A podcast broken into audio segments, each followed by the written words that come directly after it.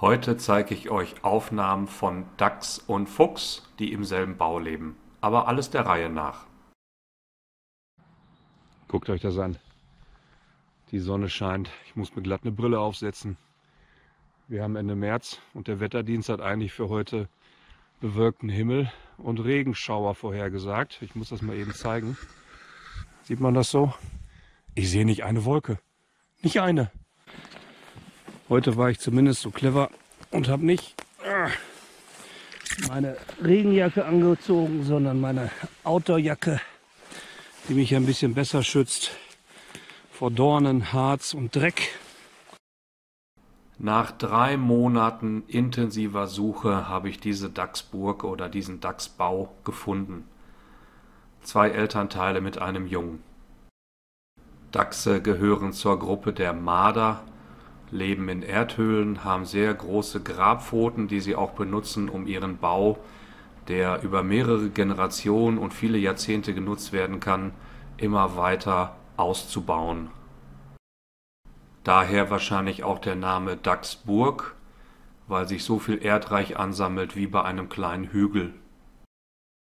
Bei der Suche hat mir das sehr geholfen. Ich bin rein zufällig auf diesen Dachsbau gestoßen und habe ihn aus der Ferne nur erkannt, weil ich eben gesehen habe, dass dort frisches Material rumliegt, was da so eigentlich nicht hingehört. Dachse sind sehr aufmerksam. Mir sind keine Aufnahmen am Tag gelungen, nur in der Nacht. Andererseits sind Dachse auch sehr verspielt. Trotz ihres Gewichtes von bis zu zwanzig Kilogramm, laut Nabu, sind sie ganz schön fix unterwegs und wie ihr hier seht, beherrschen sie sogar Judo. Passt mal auf. Hier kommt sie, die Judo-Rolle. Und schwupps. Aber nichts passiert, keine Sorge. Dachse werden durchaus siebzehn, achtzehn Jahre alt und charakteristisch für ihr Äußeres ist vor allen Dingen die schwarz-weiße Kopfzeichnung. Nach Nahrung suchen die Dachse vorwiegend im Boden. Ich habe auch keine Aufnahmen, wo gezeigt wird, dass die Dachse sich sehr weit vom Bau entfernen. Das mag aber am Nachwuchs liegen.